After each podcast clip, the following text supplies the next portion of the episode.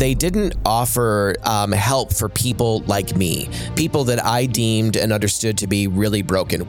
I never understood that these churches really um, were a place where I could find help and support. I always felt like I was um, uniquely broken. I was kind of a freak, you know, in Christian culture, uh, a guy dealing with same sex attraction. What do I do with that?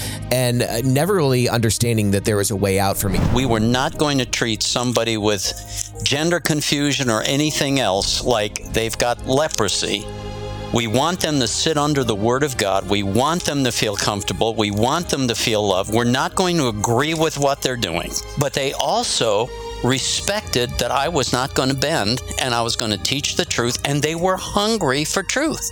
We're kind of preaching this sort of smarmy self help thing that we call the gospel, and it's not the gospel. It's not biblical. And so, how can pastors and churches walk alongside of somebody, whether it's someone coming out of the LGBT community, somebody involved in a polyamorous relationship where there's multiple partners? Don't tell me that God is not the living God. And if you've got temptations or sexual attractions, that He can't help you and stop you because He can. He's the living God, and it's time Christians believe that He's the living God.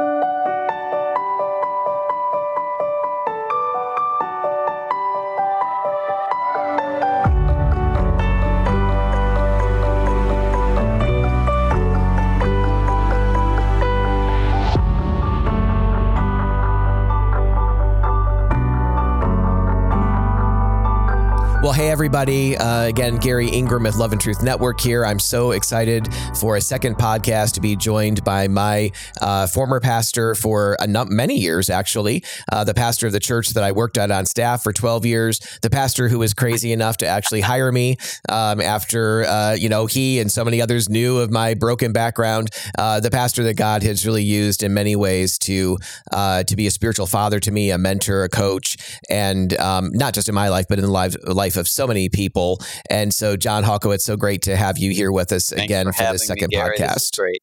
Yeah, yeah, it's been a wonderful time just to catch up with you again as well. So, for those of you who are who are watching or listening in, uh, and you didn't catch last week's uh, episode, I would encourage you to go back. Uh, Pastor John and I had conversation really um, about philosophy of ministry. He shared his testimony, uh, shared a little bit just about his own the journey that God has had him on in different churches that he's been in, and things that he he has learned over the way uh, over the years, and then also um, just advice that he had uh, was giving for those who feel called into ministry. Some some um, particular areas of uh, drawing their attention uh, to what could be helpful for them if they're feeling that sense of call into ministry. And um, so I'll leave the the rest for you to uh, to go back and unpack um, and see for yourself. But this uh, particular episode, I really want to just share and I have two two kind of different sets, two sets of people in mind. Um, it really could be for anybody, obviously. If you're watching this and you're and you're not fitting within neatly within the two uh, categories that I'm calling out, please uh, watch and enjoy it anyway. But I'm thinking of um, those who are struggling with uh, sexual addiction, those who are struggling with other forms of addiction. Um, you you uh, may relate to some of my own story.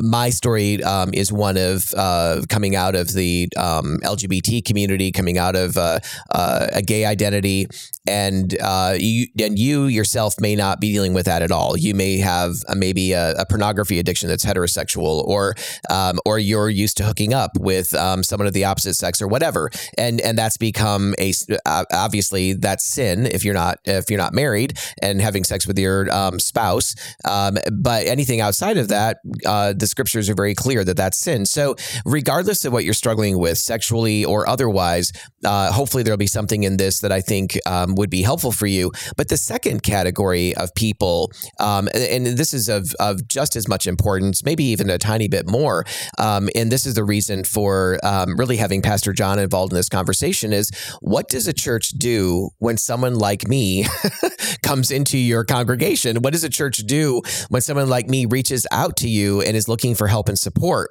Um, I think that's a many many pastors, many churches are wrestling with those questions, and not. I mean, some of some churches, frankly, are little um, kind of you know, stuck in tradition and care, frankly, more about the traditions of men than than the reality that Jesus Christ came to save sinners uh, and to uh, he came as a physician to heal the sick. And so uh, we as a church need to be about the business of seeing God transform lives uh, through through our ministry in their life, through uh, through the way that we live and the things that we're saying and sharing with them. So critical uh, that we as a church embrace those um, those things in people's lives.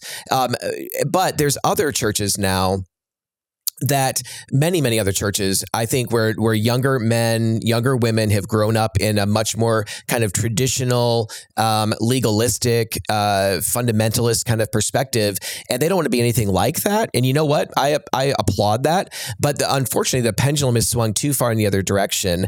And now uh, to accommodate and and uh, out of a fear of offending anyone.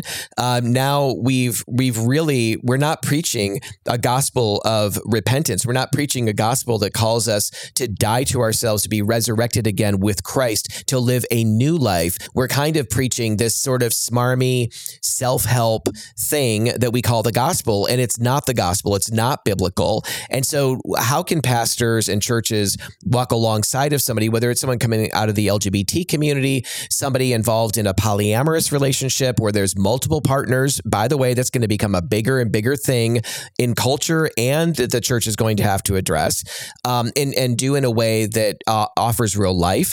Um, and uh, whether it's somebody who's identity confused, uh, you know, as in terms of whether they're transgender or um, or some other um, uh, gender non-binary or whatever, um, pansexual. What are the? How's the church going to walk alongside of and minister to those folks? So I really want to use a little bit of my story to give you some framework for that, and obviously doing this in conjunction with Pastor John, um, and, and and as the as the senior pastor of the church that was so helpful for me, you know, back in the day. Um, gosh, what would it have been 25 years ago or uh, 20 years ago, even? So uh, let me just dive in and say uh, there's if you go to our website loveandtruthnetwork.com uh, my testimony is out there both in a, a, a very uh, truncated reduced version of several minutes 10 minutes and another one that's as uh, long as 45 minutes long.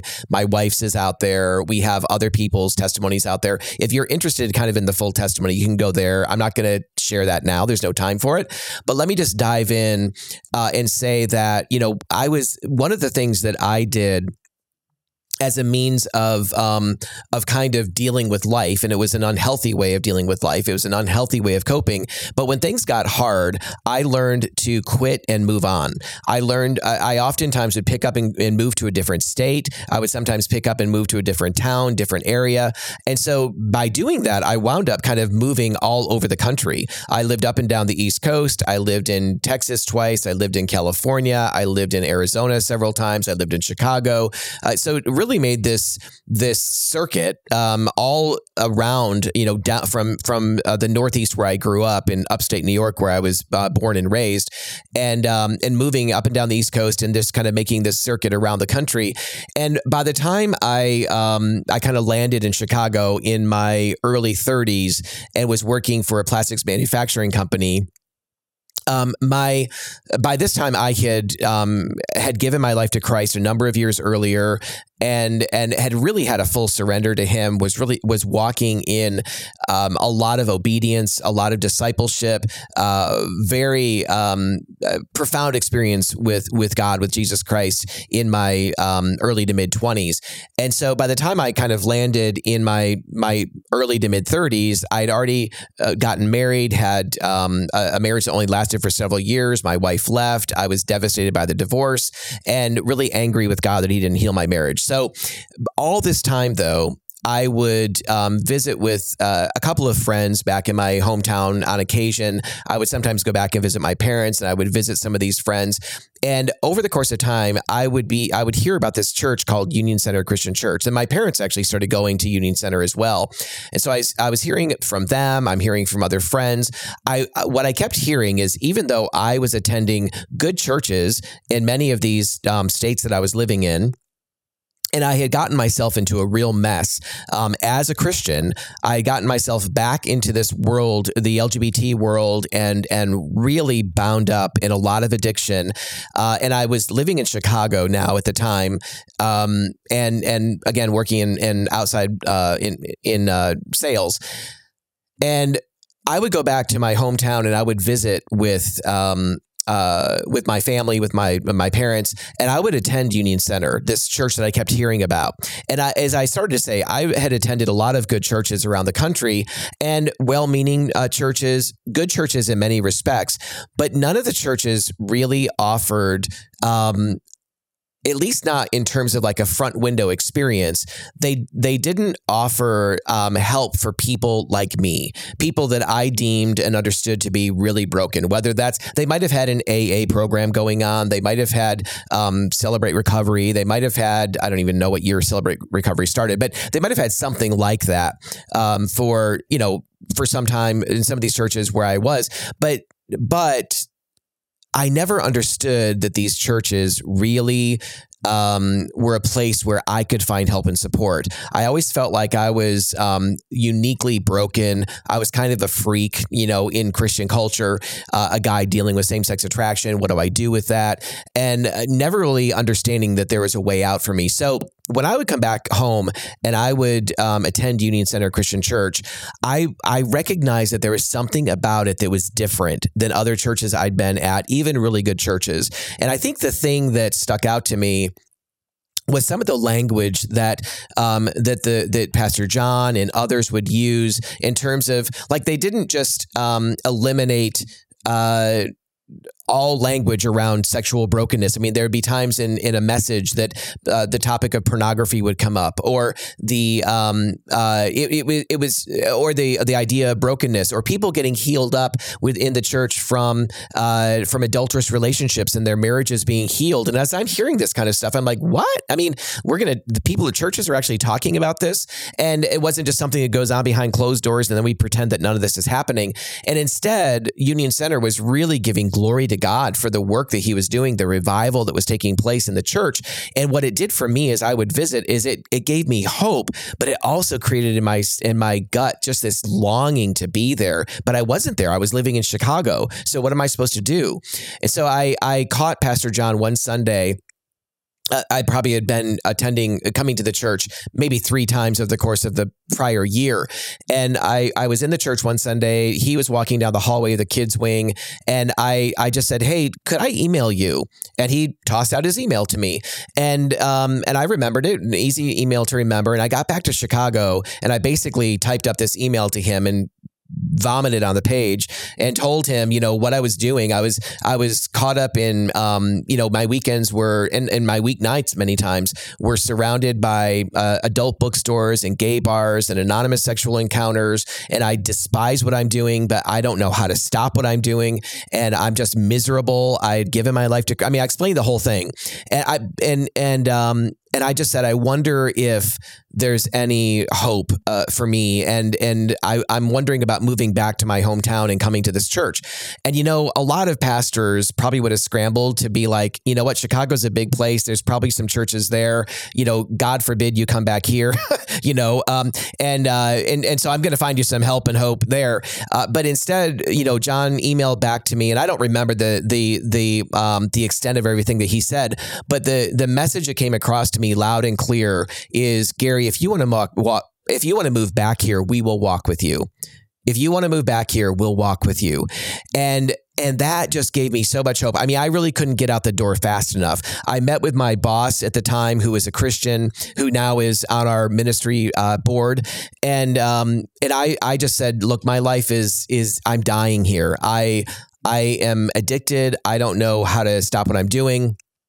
And I don't know if you uh, will allow me to transfer with the company back to the Northeast, but um, if not, I have to quit. And so God had so prospered my my business and my career, and was using me um, in, to to grow the the company that He said, you know what, Garry, I I can justify you moving back to the area, even though it's not where we'd prefer to have you. And so I transferred back right away, got in, and I got into counseling right away. I got, and that counseling was with um, Pastor John and somebody else from the counseling ministry I got into a small group immediately, and that really began this journey of, um, you know, of, of restoration that I could never even have imagined or hoped for. Um, my up to this point, I kept thinking if um, and this has been true for years if i could just stop doing all the naughty things all the addicted things all the bad things that i was doing like that's gonna that's the pinnacle of the christian experience which of course is a joke. That's not what god god doesn't just have for us the idea of not sinning. God has this whole other open um, you know field before us of of ministry uh, and and meaningful purpose in his kingdom and this sense of deep belonging within the body of christ. Um, that is that as we press into that, these other things that are so binding to us that feel like we have to engage in them, the power of those really can be broken and diminished by pressing into the more that God has for us. So that's a, a big, long, kind of rambling opening, I know, but I'm just wondering, um, and John, I don't even know if you remember back to that. You probably don't remember the initial email, but you may remember some of the um, some of the early times. And, and we didn't do counseling for like you know twenty sessions or something. It was several sessions of meeting and praying through some areas. Um, but you know what what do you recollect um, kind of from the beginning of, of meeting with me besides oh my gosh this guy is so so screwed up it's kind of funny garry because um, really one of the things I have to go on record first saying is that we had a great church. Yeah, it's true. Trying to keep it together here because yeah. one of the things I want to say that mm. some of our old Union Center people might listen into this and I want to say one of my sins was I didn't appreciate you as much as I should have. If I was ever uh, snot or mm. ungrateful, I feel so ashamed about that and just say, praise God for you because, mm-hmm. and what I'm talking about wasn't just pastoral staff. We had a great church with lay people who were serving right. and were intentional and knew what they were doing. The, fir- the first illustration I'll use yes. about this is I remember one time a, uh, a black brother in our assembly leaving furiously because somebody was manifesting poor behavior in regard to race. And I didn't know about it. Mm. I was devastated, but at the same time, I realized we've got a mole here. We've got something not right. And when it came to you coming back, I guess by then we had enough people on the front line that we were not going to treat somebody with gender confusion or anything else like they've got leprosy we want them to sit under the Word of God. We want them to feel comfortable. We want them to feel loved. We're not going to agree with what they're doing. And I can remember um, yep. God just blessed that because I remember at least two, maybe more, um, lesbian couples that used to come and sit under the preaching of my word. They knew I loved them, I and I love them to this day. But they also respected mm. that I was not going to bend and I was going to teach the truth, and they were hungry for truth. So I have to let the Holy Spirit work mm-hmm. that out. So I remember the email vaguely, and I know what I my response would have been this, Garry, because in those days I was so full of hope and full of um, belief that God is a deliverer and that He can change us, and that yes. either the gospel is true or it isn't. And for me, it was true, and I saw how many things He changed in my life. And so when I got your email, I was like, "Well, this is a new category of problem uh, that most churches aren't really ready for. I'm not sure I'm ready for, but." I do know that God is ready and if this brother is willing to go through his paces, if you will, I'm going to trust that God's going to do something. And that's how I felt. And that's why I wrote you what I wrote. If you want to walk with us, we'll walk with you and we'll see what God does. And yep. I do remember we had two or three sessions maybe where I my my forte was warfare and and I know we work, work, worked mm-hmm. through some bondages that were definitely demonically inflicted and and then I think yep. more healing happened with other staff and even lay staff that were ministering to you, people like Patty and, and uh, uh, Craig and whoever. I don't remember everybody that was involved, but one of the big gold stars that I give to our church people were, were was that men's group. And, uh, you know, these were Yep. country guys, you know, we're going out hunting and blowing away the Bambies, you know, and all of that. And they just loved on you. I'll never forget your description of how they embraced you. And it was mind blowing, you know, pulling you out of your chair to hug you in a godly way Yep. just had an impact on Yep. you. And, and, you know, we never know when a mere touch is going to have a healing impact. And so I just walked by faith in Yeah. that whole thing, and God took care of the rest. That's really what happened. Yeah. Well, in that experience uh, in the men's group, I mean, the, the truth is when I heard, I've been in, in counseling um, for several months, kind of off and on. Um, it, it had shifted from you to some others, and, and it wasn't a weekly thing. It was, uh, again, spiritual warfare isn't like this long, drawn out 20, you know, whatever, how many sessions, but um, periodically I would, um, I would come in and do some, some of that was discipleship, some of that was warfare, but um, uh, sitting under the teaching uh, and the preaching that was so solid, doing uh, some ongoing counseling, but then the regularity of every week being in a small group as well uh, was was really helpful, very impactful. But I remember sitting in the service. And and and one of the guys got up from the men's group, and I think the men's group had been on like hiatus for the summer or something. And they they got up and they started um, uh, talking about it starting up in the fall. And I I immediately I had this visceral reaction of I mean, frankly, it was like, well, there ain't no way in hell I'm going to that. I mean, that's kind of how you know I thought. Well, that's that's good for those guys. And and and it almost I mean immediately. I don't think there was hardly a heartbeat uh, heartbeat of diff, uh, skip or whatever between when I thought that and I felt like the Holy Spirit said, "Oh, oh yes, you are." And um and so you know we had a little bit of arguing and wrestling, and but I was in this place uh for once in my life, uh, or maybe a couple of times in my life, where I was hungry to you know that statement that you made in the last podcast about yes, God, what's the question? I was in that that position of surrender, and so there was a little bit of fussing and a little bit of arguing on my part and I was not happy about it, but I obeyed and I eventually, you know, I went, but for the longest time, the truth is I Uh, because I grew up in a Christian home, because I had memorized lots of scripture, trying to battle my temptations and all kinds of things. I'd gone to Bible college. I didn't finish Bible college at the time, but I'd gone to Bible college. And I, so I could run circles around probably, you know, any one of those guys in the men's group when it comes to the Bible. And of course, that's a lot of what I did. And what I, what I oftentimes say now is what I've realized is that most Christians are doing that with one another. It's not, they're not coming out of the same background I came out of. They're not, I'm not saying that, but what they're often doing is we're putting our quote unquote best foot forward. And what that actually is, is it's lying. It's a form of, it's a, it's a way in which we say, I'm better than what I actually am. And I need you to think that I'm okay when inwardly I'm not okay. Or when I'm going to live this, I'm going to open this drawer of my Christian life um, around all of you. And then I'm going to go home and, and, you know, turn on my computer and look at porn, or I'm going to go to the pantry. I'm going to devout, you know, um, eat stuff that I shouldn't be eating, whatever the case is.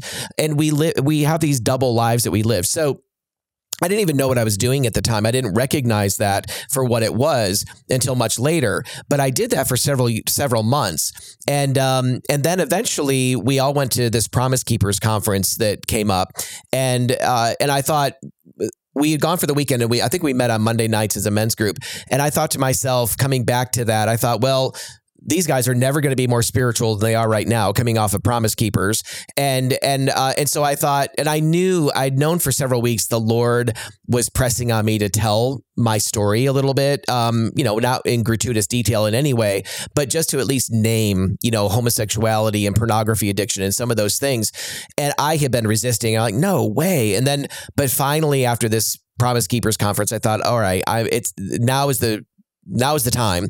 And so I shared with the group a little bit about that stuff and um, and got real quiet. I was so I still remember the the pattern of the carpet, you know, kind of emblazoned into my mind because I'm staring down at it as I'm talking, so full of shame. And it was the leader of the group who is a layperson not a, on pastoral staff or anything, uh, who came over to me and stuck his hand out, and I thought, oh, you know, this is better than I thought. You know, I'd hope no one would leave the room, and they didn't. And he, but he took my hand, and rather than shaking it, he pulled me out of my seat and gave me this huge bear hug, and just said, Garry, we are so glad that you're here, and you belong with us. And I mean, I I was in my early 30s and never heard, not even not heard those words, but never received a hint of of um, of anything of welcome by the by the world of men within Christianity.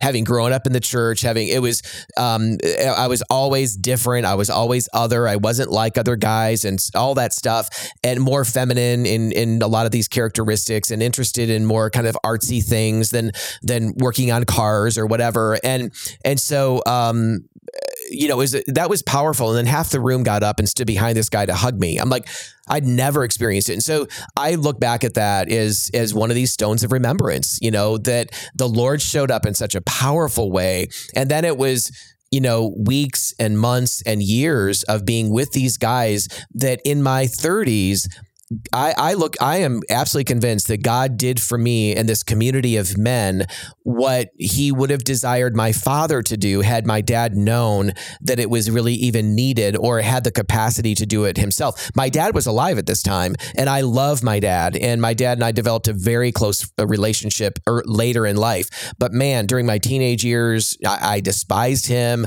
I didn't want to have any. I didn't want to be like him. I, it was awful. And um, but God used these men in many ways to refather my heart, to shepherd my heart, and to and to awaken this kind of acorn or seed of masculinity that I felt like had been lying dormant almost all of my life.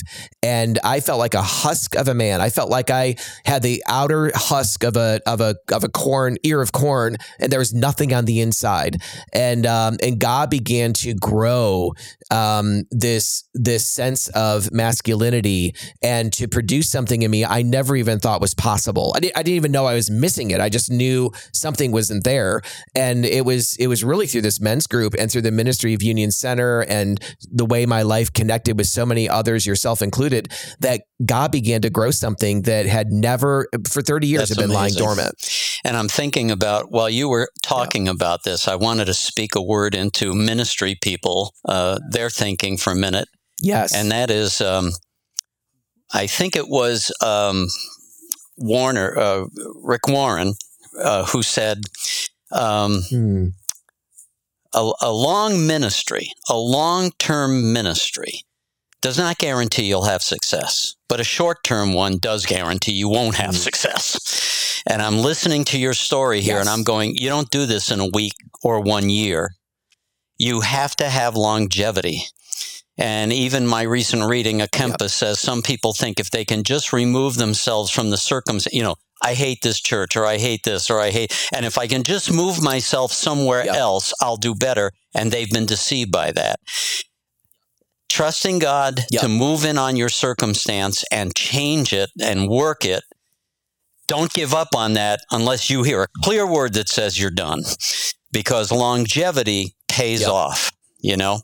And, um, and so I just wanted to put that out that there's there's something about hunkering yep. down and utilizing the means of grace. We can't forget that in discipleship there are means of grace. Yep. These groups are means of grace. Studying yep. your word is means of gra- as a means of grace. Prayer is a means of grace but it's all together. Worshiping together is a means of grace. You can't neglect that yes. without some cost, you know? You know but then we Absolutely. also need the means yeah. of grace that are more interventionist if you will by the holy spirit through people and you know whatever it whatever it whatever it takes Absolutely. Yeah, I, well, I totally agree. And as you say that, it reminds me of a couple of things. Um, and this is this is a corollary to what I what I want to say. So, for example, within marriage, it's not a 50-50 relationship; it's 100 100 percent, right? So, I need so um, uh, the idea is is that I give 100 percent of myself, not 50 percent of myself. That Melissa gives 100 percent of herself, not 50 percent of herself. And of course, there's going to be days when we're not giving, you know. And and but the but the the the goal, the striving is to is to not just offer. I'm going to give you tit for tat. I'm going to give you 50% of my. No, it's it really is this movement toward uh, giving fully. Uh, in a similar way, the scriptures teach that if I've offended someone, I need to go to them and make that right. The scriptures also teach that if I've been offended, I need to go to somebody and make that right. And, and those two things are, are correlation or corollary to the reality that um, Union Center um, was no church is perfectly whole. No church is perfect by any stretch, but Union Center was whole enough that that the men in that church and and the women too but what i really needed was guys to to to for the lord to pour in in a way that really touched areas of masculinity that the feminine really is not equipped to to to to do. And um and so I needed Union Center but also there was a responsibility that I had so that when when something dumb was said or something um not well thought out was said and that happened of course um on on people's part I needed to show the kind of grace that um that I wanted them to show toward me. And and so it was this I needed to lean in and not I really felt like the Lord was saying I want you to bind yourself to this church the way you would bind yourself to a mast in a storm that if you don't want to get blown off the ship, if you don't want the storm to drown you, bind yourself to that strongest part of the ship and stay with it because it's going to be stormy. It's going to be difficult. You're going to want to go back. And I certainly did. Uh, this journey out of the LGBT community and out of this identity that I had come under the spell of or under the lure of and had embraced for myself for all this time and had acted on, that didn't just go away in, uh, you know, this nonsense of pray the gay away. Um, it didn't just, God didn't just snap his fingers and poof, it's all gone. It was a process both of discipleship and putting uh, walking with others as they were willing to walk with me in this process. Um, and, and again, it wasn't done perfectly, but it was done well enough. And it, and it required me to grow up um, and, and to become part of that growing up and becoming a man and, and coming out of my boyhood. Um, there's plenty of uh, men running around in their 30s and 40s and 50s who are emotional boys. They're eight or nine or 10 years old. And that's true for women as well. God wants to call us up into this greater adulthood and but he does it in the con- we're broken in, in relationship and we're made whole in the context of relationship. And so this this process of discipleship and this process of of doing life together is what god used in my life to really transform yeah, me over time. You know and the other the other thing i think about is um, when, when you were talking about that emotional brokenness and immaturity i I couldn't help but go back to Scazzero's book, which I've recommended, you know, Emotionally Healthy Christianity. Yes and how people react to it. Yes. Uh, I can't get through the, the list page of, do you react this way? And going, oh, crud. You know what I mean? Because during the glory right. days of Union Center, the pastor wasn't perfect either. He was certainly broken and, uh, mm-hmm. you know, but leaning on God. And uh, I think that's the issue. Other people read that and they don't see anything there. You know, it's like, am I pressing in and mm-hmm. looking to God? I'm going to say this, you know, we're a faith community. Well, faith is mm-hmm. manifested in obedience. The uh, that has yes. comforted me a billion times when the Holy Spirit said to you, "Bind yourself to that mask, mast, not the yep. mask, the mast." Yep. Yeah, let the mask yeah, go and bind go, yourself bind to yourself the mast. To the mast. Yeah. That's an act of obedience to say, okay, I'm doing that. I, is it going to yes. work? I don't know yet. You know, we're going to pray deliverance over Garry Ingraham, this guy that came from Chicago with all his problems. Is it going to work? I don't know yet. Yep. But it did. And right. I guess I guess what I'm looking to yes. is that if the Bible says that the children of Israel couldn't enter the joy of the promised land, you know, Hebrews. So we see, you know, they yes. rebelled, they squawked, they complained, but that wasn't the issue. The root was unbelief. Yep. They could not enter because of unbelief. Yes. Yep. Don't tell me that God is not the living God. And if you've got temptations or sexual attractions, that He can't help you and stop you because He can. He's yep. the living God, and yep. it's time Christians believe that He's the living God. I know I'm preaching.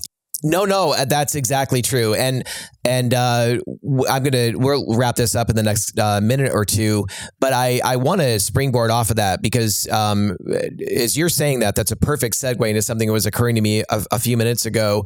And I want to just leave those listening uh, or watching the podcast. I want to leave you with this idea: is is and and really as you describe that pastor john you're describing an environment of what union center was that was so such rich soil for me because um, one of the things that really frustrates me is how um, it frustrates me and at the same time i like i understand it and there's a part of me that um, appreciates the um, what's the word I want to the the fact that that I think many churches love and care about the LGBT community and they want to do right by them. They want to share the gospel with them, but in the process of of wanting to do that, um, they're actually they they believe that God is so powerless to so in, impact their life that they're actually selling us a bill of goods less than what it should be. They actually are hoping for us less less than what they hope for other people. And and and it's not again, it's not out of lack of love or, or compassion. But what I want to say to these pastors is that would you please stop doing that? Would you please don't put us through, you know, some kind of artificial timeline that uh, you know, let let God put us on his timeline and and yes, work with us, uh, call out sin, those kinds of things, but love us, walk with us, be patient with us. Um, but stop believing that God can't impact our lives. Those in the LGBT community or those gender non-binary, those that have uh, have uh, are confused about their identity and all that believe God for more for us. And and in that process, believe that God can bring such richness. I've now been married to Melissa going on 16 years. I'm the father, we're the the the parents of of two boys, 11 and 13 years of age. I never dreamt that that was even possible. I um nor was it desired on my part at one time. I was exclusively same-sex attracted for a number of years when I identified as a gay man. And so the idea that God would take something that I wasn't even neutral about, that I was actually resistant to being a husband to a, a, a woman and being a father uh, to children, and actually turn that to, into today what are two of the greatest joys of my life being a husband, being a father to these boys. I mean, that is a God thing. And, um, and, and, and I'm not saying that that's going to be everyone else's story who comes out of the LGBT community, but I feel like the church so often, well meaning Christian leaders, put a low ceiling yes. over our head. So yes. stop doing that.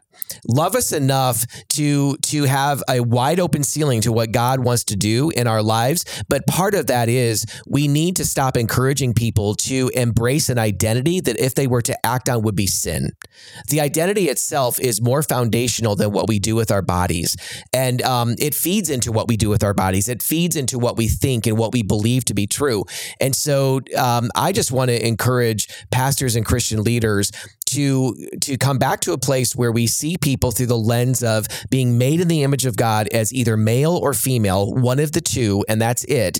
And also believing that God created sex um, for uh, this beautiful covenant container of, of marital relationship between one man and one woman. And anything outside of that, God is calling us to repent of and to get on track with his plan and purpose, even if it's that he's calling us into singleness for the rest of our lives to serve in his kingdom in a way that is uninterrupted. So, anyway, I just wanted to wrap up with that. I need to jump to another um, Pastor John need to jump to another uh, zoom but it's been so great to be with you and also i'm i would love to reconnect and do um, some further episodes with you on some other topics let's do it and i'll really just rich. affirm garry there are more trophies of grace out there more trophies of grace mm. affirming what you're saying. Absolutely. Thank you. Yep. Thanks so much. Thank you so much for joining us for this Love and Truth Network podcast. To listen to or watch future episodes, please check us out at loveandtruthnetwork.com forward slash podcast. Also, you can subscribe to Apple Podcast, Spotify, and Google Podcast, and we look forward to seeing you in a future episode.